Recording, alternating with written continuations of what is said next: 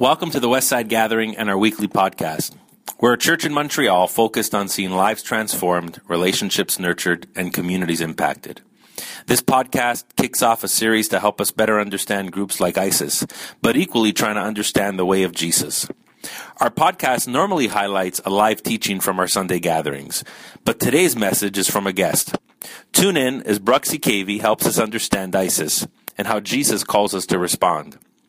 Next week's message will include an interview with a Canadian Muslim to help us better understand Islam.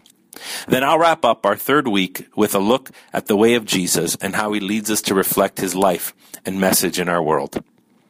Because Bruxy's message is a video, please use the link in the description of the podcast to view it.